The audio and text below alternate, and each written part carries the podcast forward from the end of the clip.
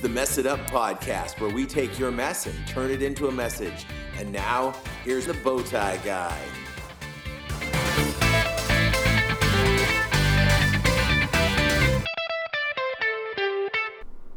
Hey guys, welcome to the Mess It Up podcast. I am here once again to uh, guide you through your Tuesday morning. Uh, hopefully, it is a fantastic Tuesday morning for you. We are in September, which means, if nothing else, it means that hopefully at some point all these heat waves are going to be done and we're going to be getting into some cooler weather uh, because I'm a little bit done with summer. Uh, I don't know about you, but um, summer has uh, has done its thing for me, and I could go for some cold uh, right about now. So hopefully we get some. It is uh, beautiful September. Hopefully your Labor Day went well.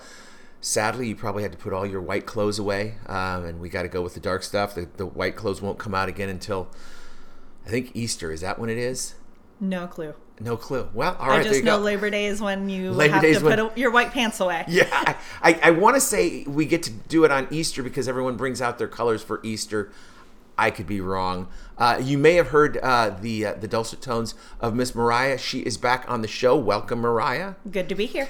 And uh, when we were here last time, I uh, told her that I was going to talk to her about some stuff, and so I invited her to be on the show. And then we got here. Uh, I had a hard out that I had to do, and whenever I do that, I talk really fast and jam things in, and so we didn't get to what, talk about what we wanted to talk about. So um, I said, let's come back and. Uh, talk about what we want to talk about. And now I'm trying to talk and type uh, about things. When do we get? I'm typing in the uh, uh, the thing where colors. Um, see if it says seasonal colors. When do you start to wear colors? Um,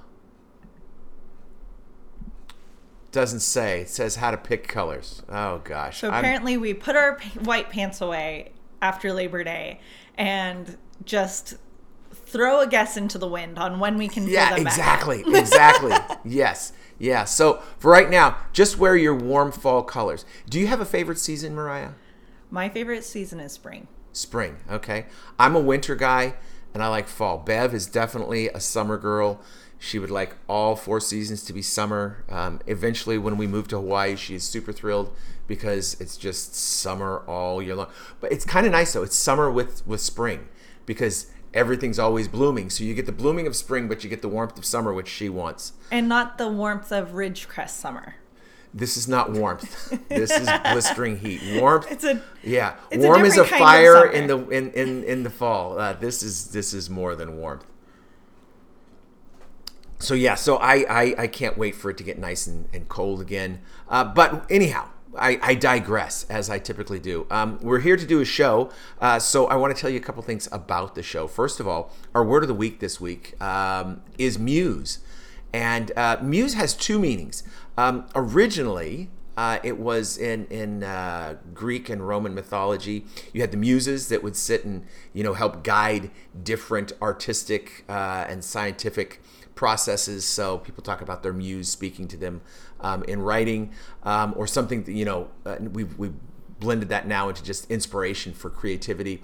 Uh, I can also mean um, becoming absorbed in something and, and thinking about something. So there you go. If you use muse this week in your uh, words and your sentences, give yourself 10 bonus points each time you do so because it's a lot of fun to uh, sit and muse about musing. Um, so there you go.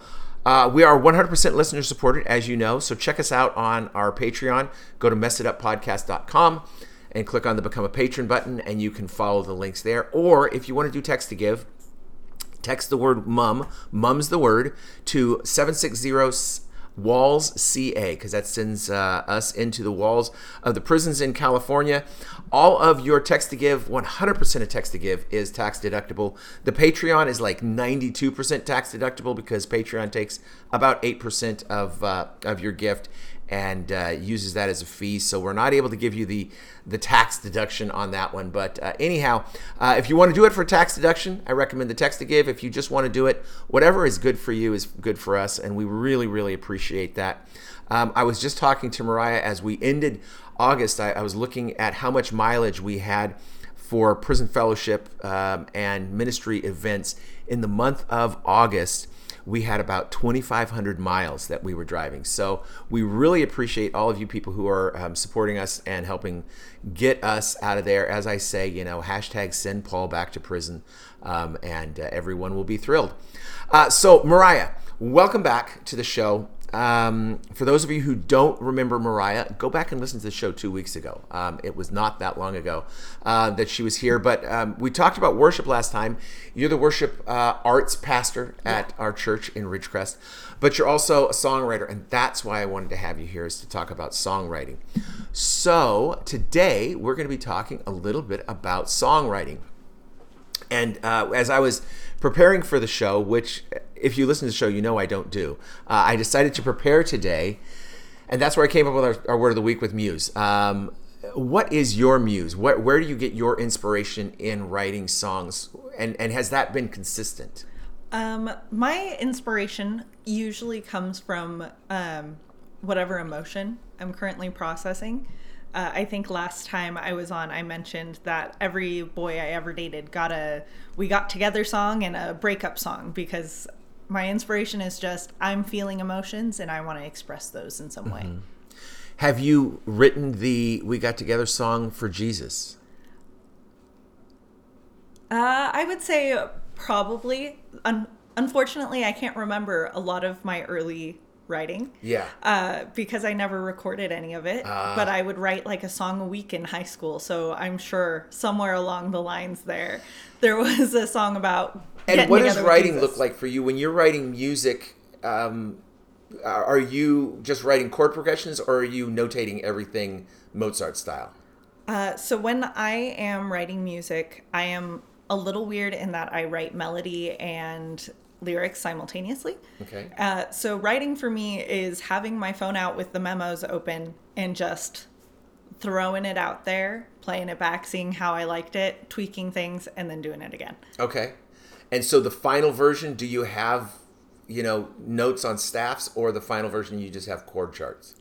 Uh, it's final version. I usually have chord charts. Okay, and because you're the writer, you know where the melody goes um, on it, and you're typically writing. I'm guessing to play on piano for you now or keys. Piano now. I used to be primarily guitar. Guitar. Uh huh. Uh, I find it's a little easier for me to write on guitar because then I I can just strum and kind of turn that part of my brain off with a chord progression and then write on top of it. Whereas with piano, I have to focus a little more on what I'm playing. So, and, and I have not done I, I, melodies escape me. Um, anytime I've tried to write songs, I'm always like, oh man, I am sure I stole this melody from someone. Or I'll be doing it, it's like, oh, I know why that melody's so good. Yeah, Paul McCartney wrote that one. Yeah, okay. Um, so I just have given up on, on writing music. But it seems to me if I was writing on a key uh, instrument or if I was writing on a guitar, I would have two different approaches with it because on a guitar, I would probably be lean into rhythm and strum patterns on the guitar, whereas with if I was playing on keys, I would just hit those chords and hear the progressions, but not have any inclination about rhythm yet. How does that work for you? Where does the rhythm come in? Or is that when the melody happens? And there I am, I'm talking for you. Um, yeah, with guitar, I would say it's easier for me to stay in a key signature. Like if I'm strumming, I know I'm strumming in 4 4 from start to finish. And so that kind of helps with some of that uh, rhythm. So you are correct in that, that the guitar really helps with rhythm there. Uh, piano, I can still uh, write rhythm because technically, piano is a percussion instrument as well. I was gonna. I was waiting for the as well because I say, well, now technically we can have a debate for a long time on on whether it's percussion or not. But yes, okay, as well. I agree as well. Yes. Uh, so yes, you, I can still write quite a bit of rhythm with the keys. Um, it's just easier on guitar for me to keep a consistent rhythm. yeah, yeah. For me, I can do. You know, I I know some chords and stuff like that. But if I were writing something, um, I don't. I, when I've written something, it was going for notes, and so the the only song I've ever actually written. Um, to say that it was I had you know lyrics and a, a melody and everything like that and it was written was in jail and so I had nothing so I would and at that point, I was coming from playing piano and violin. Wasn't a bass player at that point, so all I knew was notes on staffs. So I took my little, you know, prison notebook, which is like a, a little steno pad, and my pencil, and I was making staffs. And then I was like, okay, uh, I'm just going to say that this is my start note. So I just decided my start note was uh, a middle C. Um, I have no clue if it was or not. And then I just went, all right, da, da, da, and I was doing the melody. And then I would just do the half notes up to make sure I got it. And then I wrote it down and I got on all mark. And then I started looking at, you know, how long are these beats and whatnot. And I was just getting very much into the uh, the Mozart of it all super frustrating because I didn't have anything to do it with. If I could have picked it up, but I, I'm sure if I was going to write a song now, it would be, I would get on the keys and I would just peck out the melody first and then let everything else flow, um, and then see where the chords came in. Now that's my biggest problem, is in chords because as we talked about before, my theory is is for crud. So I don't know like what chord this needs to be. I'm just like, okay, here's the tonic, so I'm just going to say it's this chord and put it in, which is the beautiful thing about playing bass. Mm-hmm. I don't really have to know as much theory. it helps to know what note should come next in the chord progression, but you know, to say like I couldn't even tell you C has a a C, an E, and a G. Is that a C chord? That's correct. Man, wow. Okay, so but otherwise, I don't know uh, all that stuff now, and I think that would be difficult for me. I think if I was writing all of it and doing the notation and arrangements, those people blow my mind. You know, watching people know how to write that. So I think specifically in the situation that you're talking about, something that I've felt we're missing in our music educational system in the United States is, is a music educational system. Well, yes, a music educational system, uh, but it's very common in Europe and Asian countries. Like part of your primary education includes learning things like solfege. Uh, if you don't know solfege, think, um, gosh, what's that musical? Uh, Do a deer, a female oh, deer. Yeah, yeah, yeah. That one. Yeah, that's uh, um, Sound of Music. Sound of Music. That's it. So that do, re, mi, fa, sol, la, ti, do, that's your solfege. And what that's teaching you is the relationship between each note and your tonic, your do. Uh, so, if you were in a situation where you were writing and you didn't have a musical instrument, if you're really familiar with your solfege, you would be able to notate where each note is in relationship to your tonic mm-hmm. uh, without having to do your chromatic scale to yeah. make sure that you're right on track because you could just uh, you know that if you've got your do mi so you can pick all of those out and just know exactly where you are in relationship to your tonic. Yeah. So i i love to do it. You know this one time at band camp um, i went to music camp i don't know six seven times as a kid.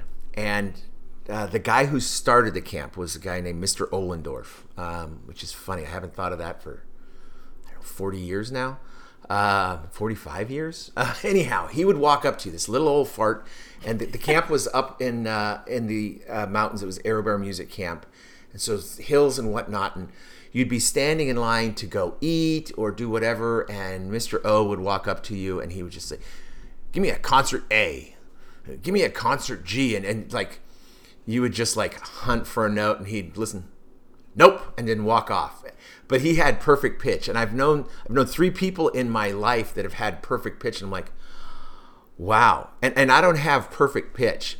I have I have really good. Um,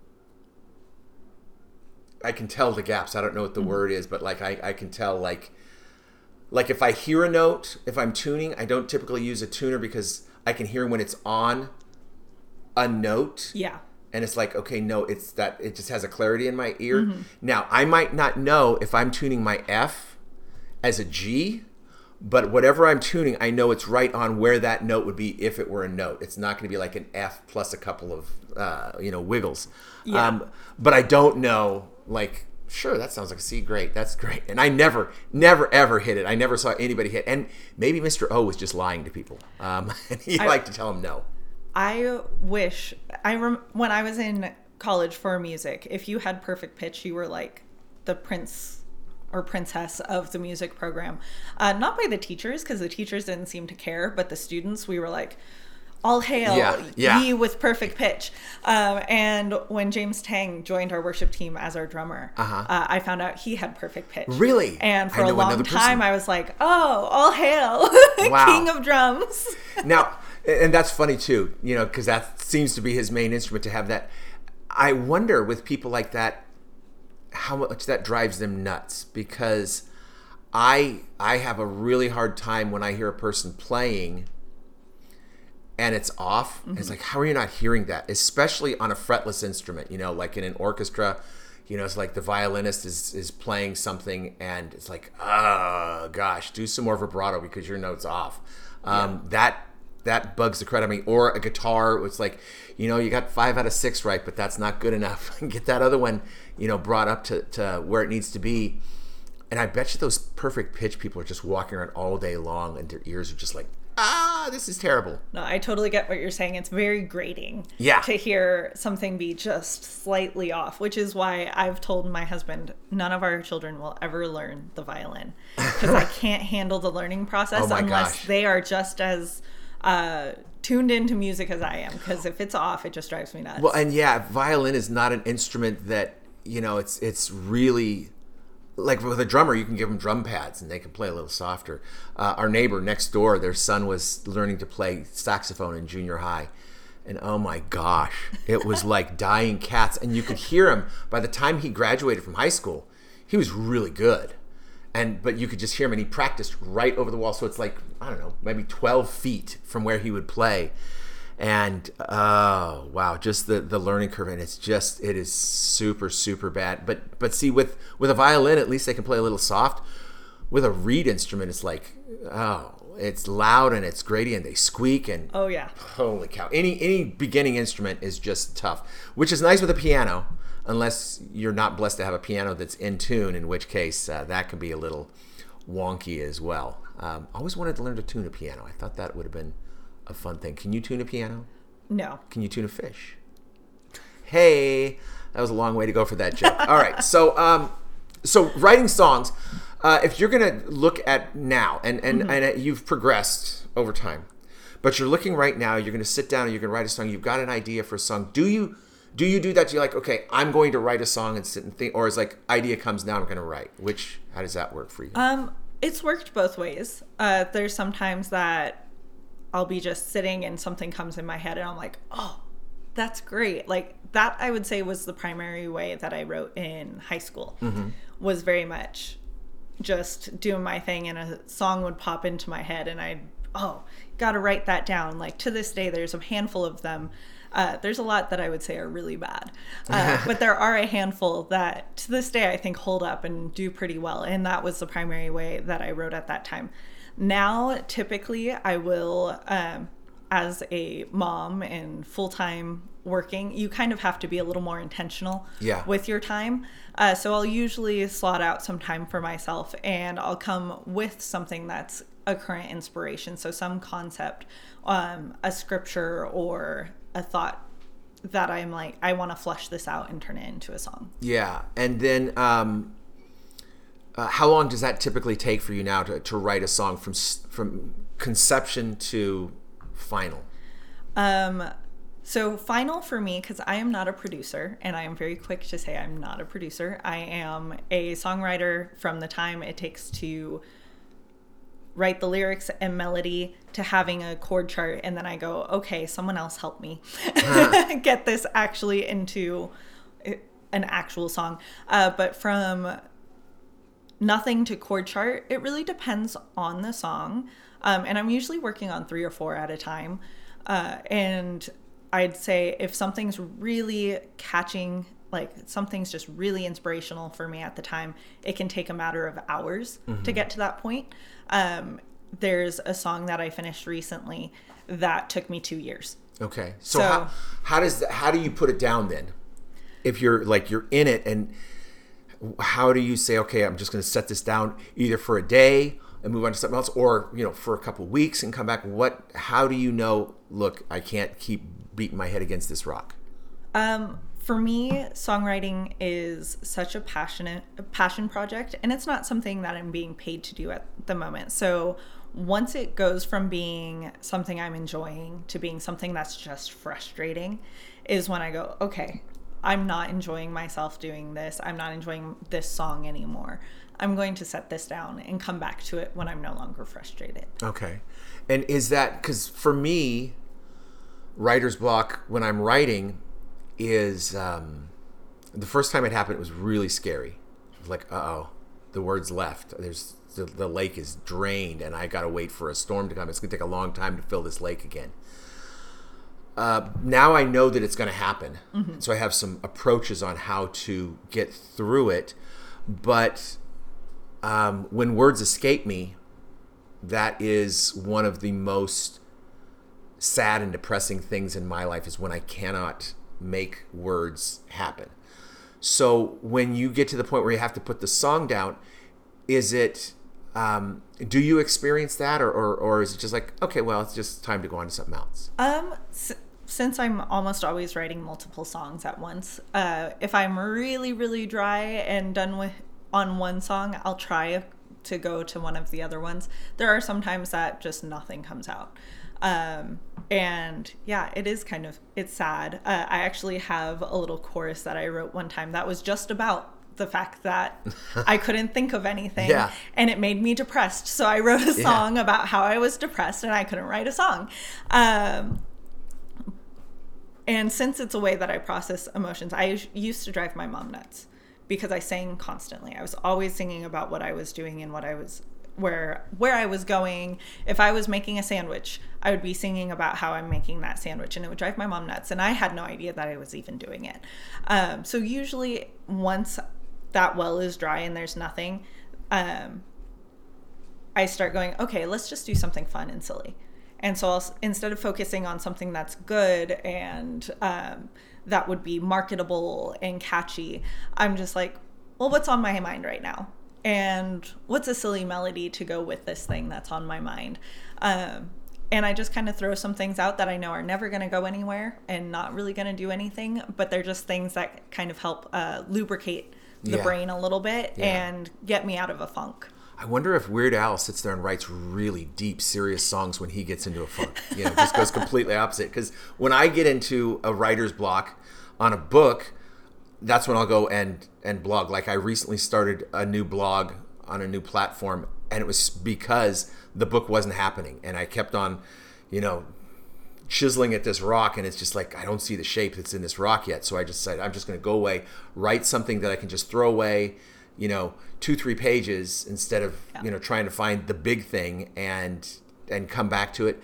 Um, but i don't know. And and hopefully at some point um, we find you know the gold which kind of leads us uh, in a ham-fisted way to our song of the week which is and oh my gosh this girl's name. I want to say it's brooke Ligertwood. Wood Ligertwood yeah. Ligertwood. So um, she should change it. She should get a stage name and just have it like be Brooke Wood or something like that. Uh, but this is a song called Honey in the Rock. Uh, and so we're going to give you about 90 seconds of that. We'll be back on the other side to tell you our thoughts and to talk more about this whole songwriting thing. So here's Brooke Wood with Honey in the Rock. Sweetness at the mercy seat now I've tasted. It's not hard to see. Only you can satisfy. There's honey in the rock. There's honey in the rock. There's honey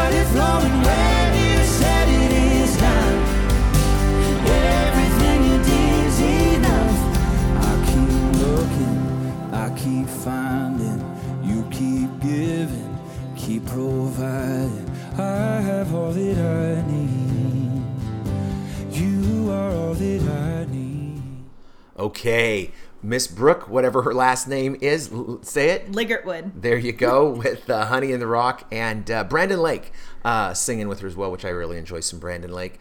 Um, Mariah, you do this song um, on Sundays uh, with uh, the worship team. Tell me uh, your thoughts on on this song. What what stands out to you? Um, this song, I remember stumbling across it for the first time, and it was one of those like, oh, I'm just gonna listen to whatever's new on Christian Christian radio, and I heard it, and I was like, oh, I have to do this one, and I sent it to a couple people, and they were all like, hmm, okay, it's all right, and I was kind of defeated, took it to the worship team, and one of the members of my worship team had a really big problem with the song. Um, just they were like, "Well, what what about when God like doesn't show up? Like when the miracle doesn't happen?" And we had a really good conversation about that.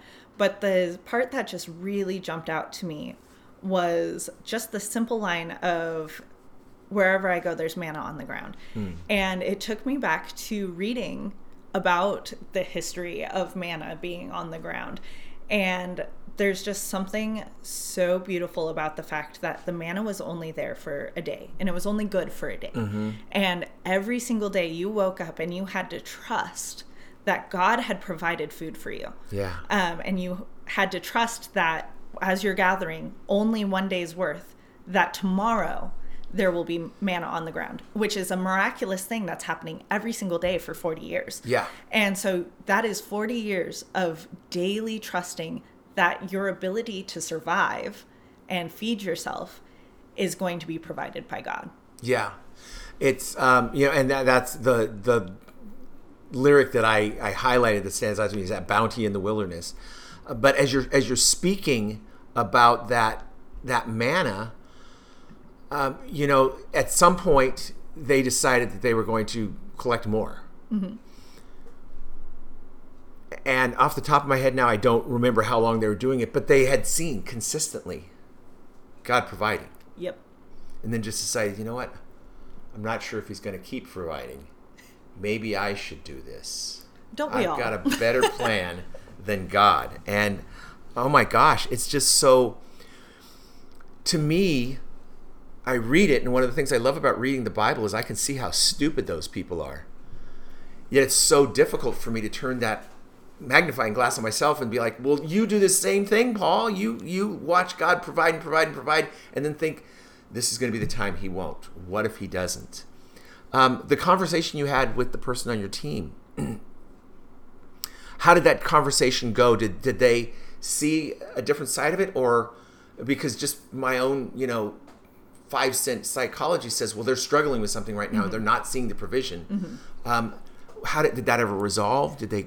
Um, did you get? we got to a good place. Um, I think what we ultimately landed on was that sometimes God's provision doesn't look the way we want it to, and therefore we forget that it's provision. Um, in my situation right now, and I've talked a little bit about it, my daughter is currently going through some health struggles. Um, and we were like, we're going to buckle down and we're going to fast and we're going to pray. And we saw great things happen. Um, but there's also some things that we haven't seen come to fruition yet. My daughter is still having seizures. And we're like, oh, God, where is the miracle in this? Where is she's 18 months old? She doesn't need to go through this. Right. Um, and we have to remember that sometimes the miracle isn't the provision. Sometimes it's the community built around us, um, or even doctors. The fact that doctors can help us with our daughter is a miracle in and of itself. Because I'm very, I'm a big believer in that if God didn't want people to discover cures and medicine, that they wouldn't have. That all of that has been uh, a provision of God. And so um, I think that's where we ultimately landed is is God not providing or are we not seeing it because it's not the provision we wanted? I was just writing that down. I really like that. That sometimes the miracle isn't the provision because it can be so easy to think that that's what it is. Um, the name is escaping me right now. There was a guy um, who his ministry would provide Bibles, and so I would have inmates write to get a Bible because the Bible that the um, facility where I was, they would provide a Bible for you, but it was a King James version, and you know, ninety percent or more of the people that I was working with were um, not illiterate, but they were not substantially literate. Yeah. So their reading level was elementary level, and so for them just trying to sound out the words and get through King James, by the time they'd read the sentence, they couldn't figure out what it meant, and so they were missing all the meaning. And so this particular ministry would provide a, a CEV, Contemporary English Version, which was very simplified for them, and they could understand it. But the other side of that is they would send other materials, and this particular ministry was very much a ministry of prosperity, you know, uh, you know, name it and claim it kind of ministry. and these guys are sitting in, in jail and they're not getting what they're, you know, this stuff. And it says, you know, knock and the door's going to be open. It's like, I'm, I want out. Let me out. And he's like, not right now, guys. There's timing in this. And, Yeah. and, and I had a conversation. I was in the prison yesterday. uh, as we're recording this, this is uh, September 1st. Uh, August 31st is National Drug Overdose Awareness uh, Day. And uh, so we had an event in the prison, and one of the ladies who was speaking had just lost her son three years ago. It was her first time publicly speaking about it. She was a wreck, and uh, he had died to overdose. And so I was talking to one of the inmates afterwards, and we, you know, we're just talking about that idea of, you know, sometimes it's difficult. And when people convert, we get a lot of people who convert in prison. You know, it's like a foxhole. You're searching for anything. So, all right, I'll try God. And then they want everything to be good. It's like, well, listen, I, I came to your church and I prayed and I took your Bible and I'm coming to your classes, but, you know, I'm still having problems with my cellie. I still have a guy across the day room who's eyeballing me and wants to beat me up. Uh, this guy stole my stuff. What's going on here? How come it's not great? And I said to this guy yesterday, I said, you know, Peter was the rock that Christ built his church on, and he died hanging upside down from a cross. Mm-hmm. Maybe that's the best I can hope for. And if I don't get that, maybe I I did better than Peter. So maybe it's not as bad as I think because it's you know a perspective thing. But just to think that everything's going to be wonderful, you know, God provided manna. Mm-hmm. God did not not provide mansions. It Yeah. was just sustenance Yep. to get you through, and He did it in a desert, not in a beautiful jungle with you know an oasis or anything like that. It was just wandering in the desert.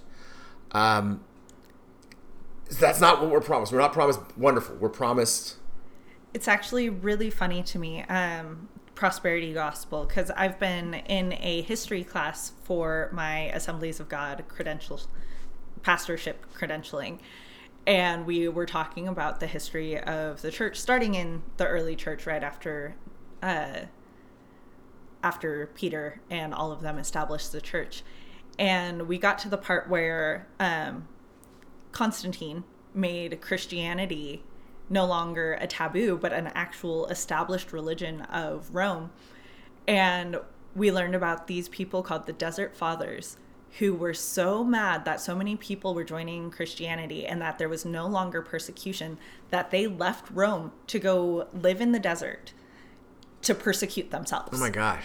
And uh, there's one that built a pillar and he lived his life on top of a pillar and relied on people to bring him food every day. And he just stood on that pillar for the rest of his life because he felt that being a Christian meant persecution.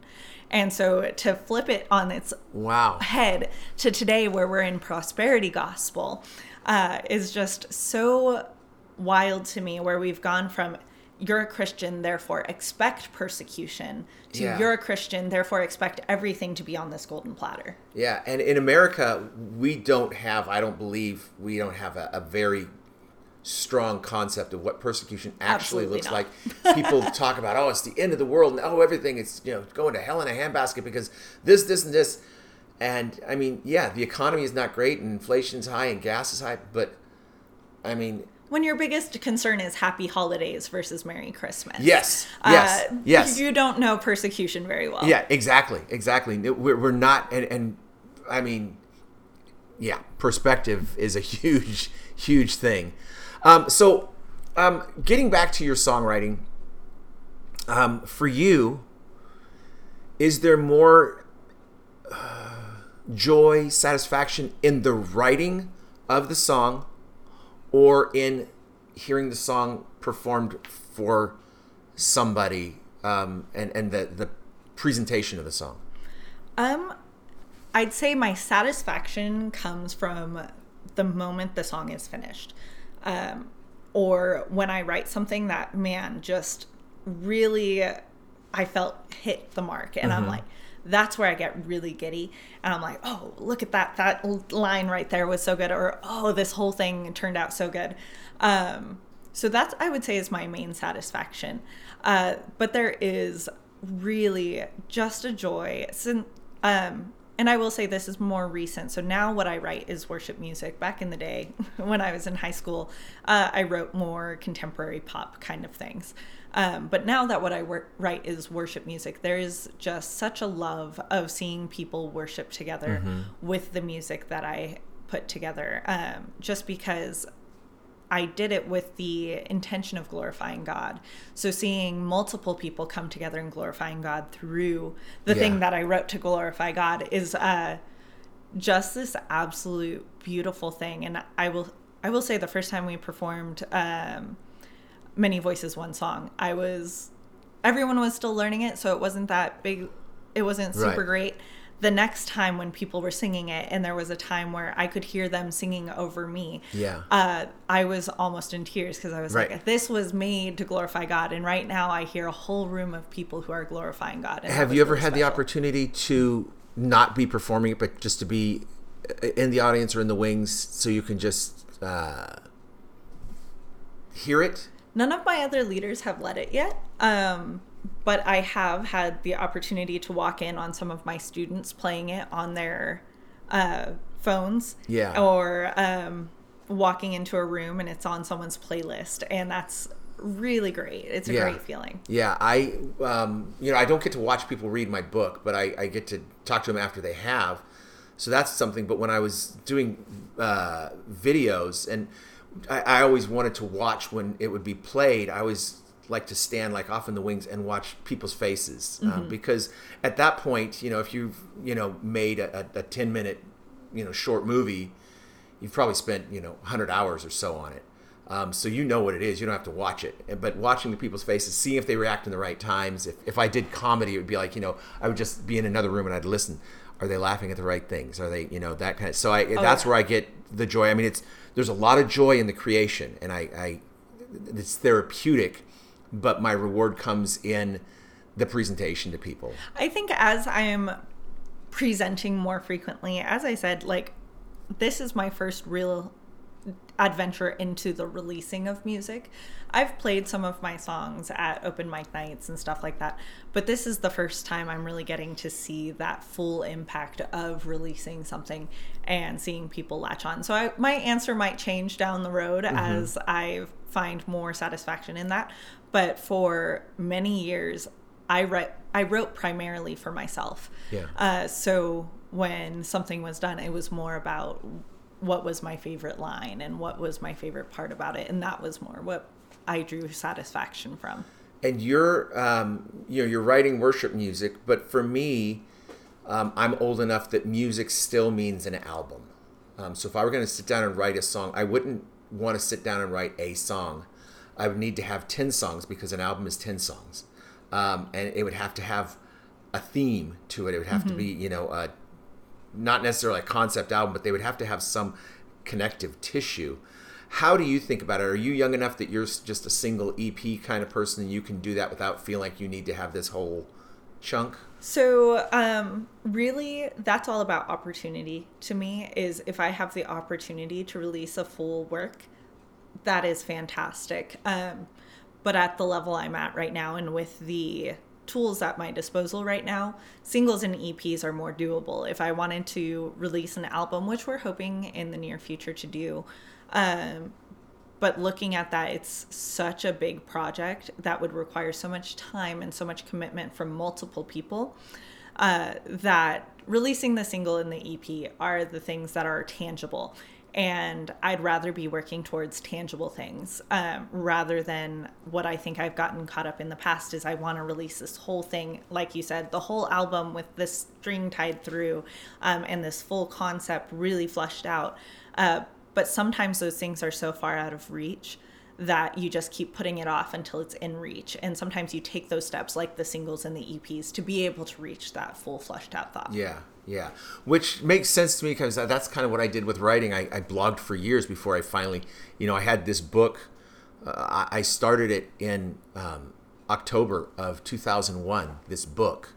And um, then it finally came out in uh, April of 2020.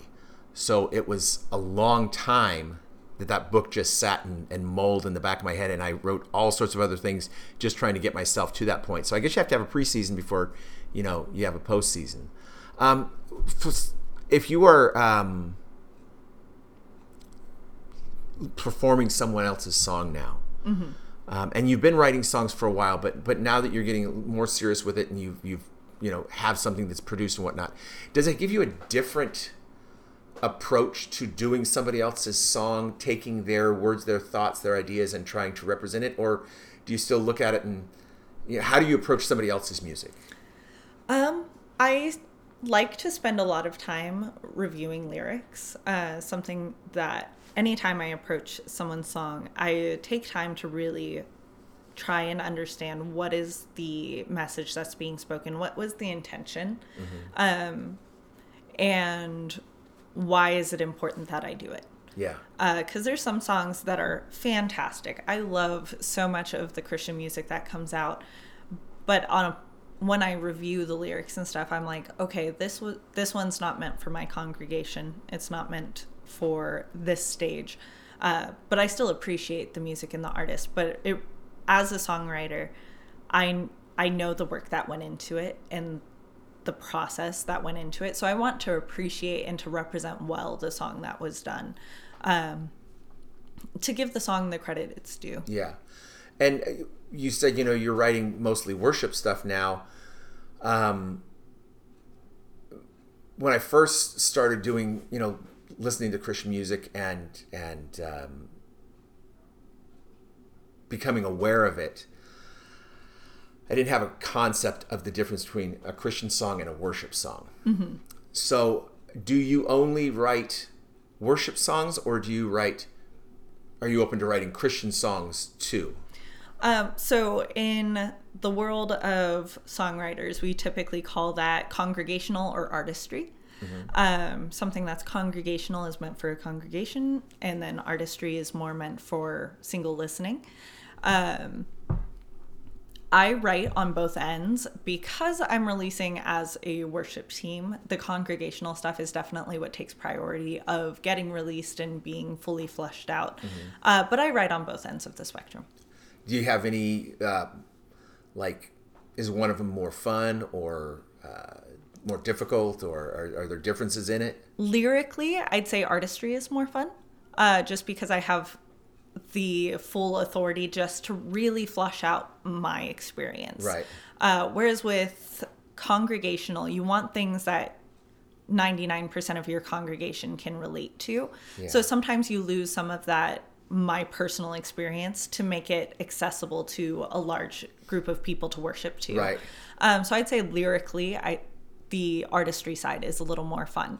Um, as far as musically on the other hand i have more fun with the congregational side just because i'm writing in a way that i want to have multiple people singing. I want to have a whole lot of people engaging in it so it's fun to make it in a way that uh, the whole congregation is going to be excited to sing that. Right right yeah and that's where i think i would go is you know because the the artistry side to me is like personal Uh, like you said, it's like, all right, here's this idea, here's this concept, here's this verse, and here's how it played out in my life, and I can tell that story. It's more of a storytelling, whereas you know, with worship, I always the the the general way that I define the difference is, am I singing about God or am I singing to God?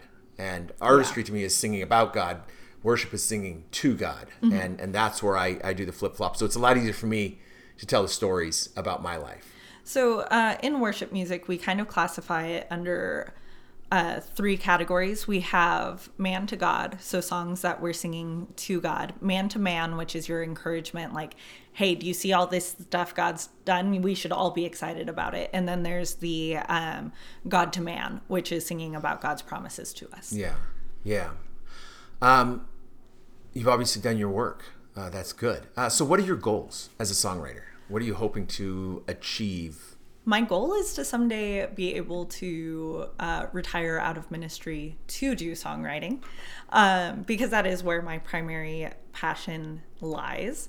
Um, So, retire from church ministry. Church doing- ministry, yeah. yes. Um, I I love being a pastor and I love being a worship pastor. Um, but I've felt since a very young age that my calling was in songwriting. Um, so I'm trying to take those steps to make that a viable career path. Now, so it doesn't always work out for everyone, and I'm aware of that. But ultimately, my goal would be to no longer be the face of the music and be more behind the scenes writing the music. Right, right. Yeah, I I understand that. Um, you know, answering a call. We we talked about the prosperity gospel, and um, I got out of jail in February of twenty uh, oh two, and I started prison ministry in March of twenty eighteen. So 16 years of trying to get back in to the prison because of my record. Prisons don't want me to be there, so it, it was difficult. So when I finally mm-hmm. got in, I was like, wow. And then they said, well, when can you do this? And I was like, well, I got this on this date, and I got this on this date, and blah, blah, blah, blah, blah. And I went through all these things, and I was like, wow, that's, I don't want to tell them no now that they've said yes. So um, I told them, whenever you want me, I will be there.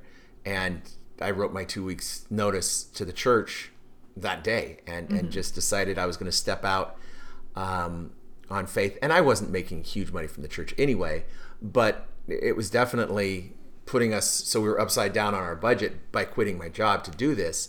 Plus, we were spending more money doing it. And, but so far, you know, God has provided. And, um, you know, I haven't made a million dollars writing the books. You know, I've, I haven't even made four figures writing books.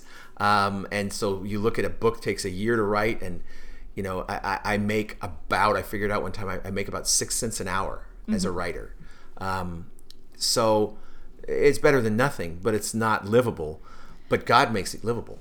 Oh, absolutely. And I think something um, that I have become very aware of in the United States is the concept of workism, where your work becomes your identity. Yeah. And that's something that I think is very dangerous. Is and I think it's partially why you see a lot of kids and teenagers working towards passion projects and expecting to become millionaires over their passion, where work is really the thing that should be funding the things that you love and rather than having to be the things that you love which is why i'm very content being um, in ministry as a pastor. I think it's something i'm filling a need and i'm doing what i should be doing um, while still being the songwriter that i feel i'm being called to by god. So i'm i'm very much about um, doing what God's called you to do, and that be your calling being part of your identity. Whereas your work and the thing that pays the bills doesn't always have to be that, which is why, you know, songwriting, being a songwriter is like the ultimate dream. But I'm very okay with being where I'm at, and even if I stayed where I was, where I am currently. Yeah, I one of the most um, unbalancing experiences I ever had. I came home from jail and I was talking. I was standing outside the church. We had just come to a new church, and somebody introduced themselves to me, and they said, "Oh, uh, I'm so and so. I'm an engineer on the base." I said, oh, "Okay, I'm Paul. I." and I didn't know what I was. I'd lost my career, and that's what I had always been. I was like, oh, I'm a teacher. I was like, I'm not, and I had, I had no identity. I didn't know what to do or say because I, I wasn't anybody, and I, I just felt so lost, and I was just spinning and drowning. And and the thing that I love about in Celebrate Recovery, we our identities in Christ. You know, when we introduce ourselves, I'm a grateful Christian believer. I struggle with this instead of the AA. You know, I'm an alcoholic. Yeah. Um, you know, that identity has to be in Christ because no one's going to take that away from me. Someone can take away my career, my job, my family, my whatever, Absolutely. but they're not going to take away my Christ. Absolutely. So yeah, that's a, a, a good point. Well, um, last time we talked really fast and we did it, and I see here we're pushing close to the hour mark, which is, um, you know, you're welcome, people. This is an extra bonus for you, but I don't want to take all of your day.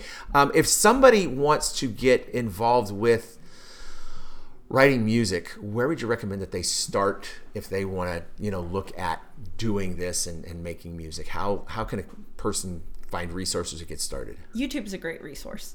Um, I also recommend Skillshare. They're another great resource if you're looking to learn um, software. And it, a lot of that depends on what is it that you're wanting to start. Are you wanting to start as a producer?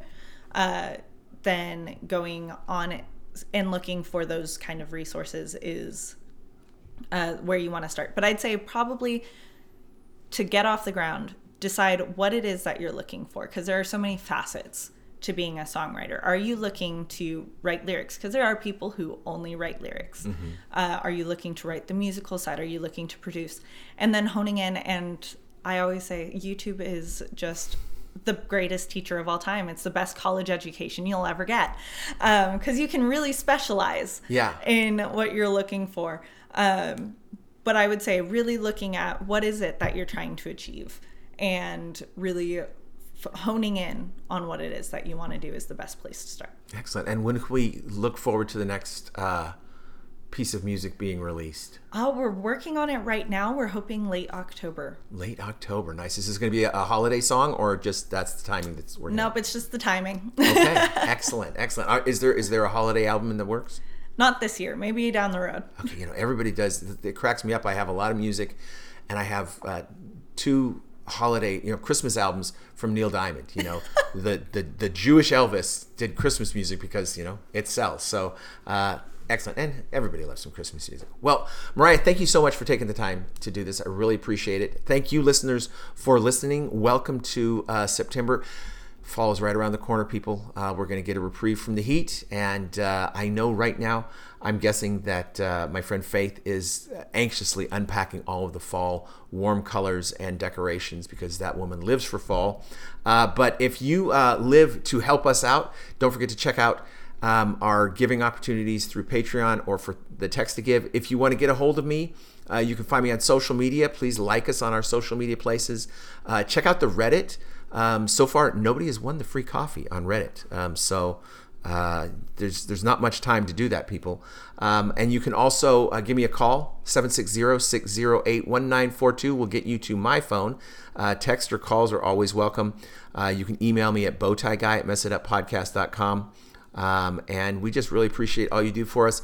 Hope your weeks are going wonderful. Can't wait to hear the new song from Hope United, and we will see you next time. We mess it up.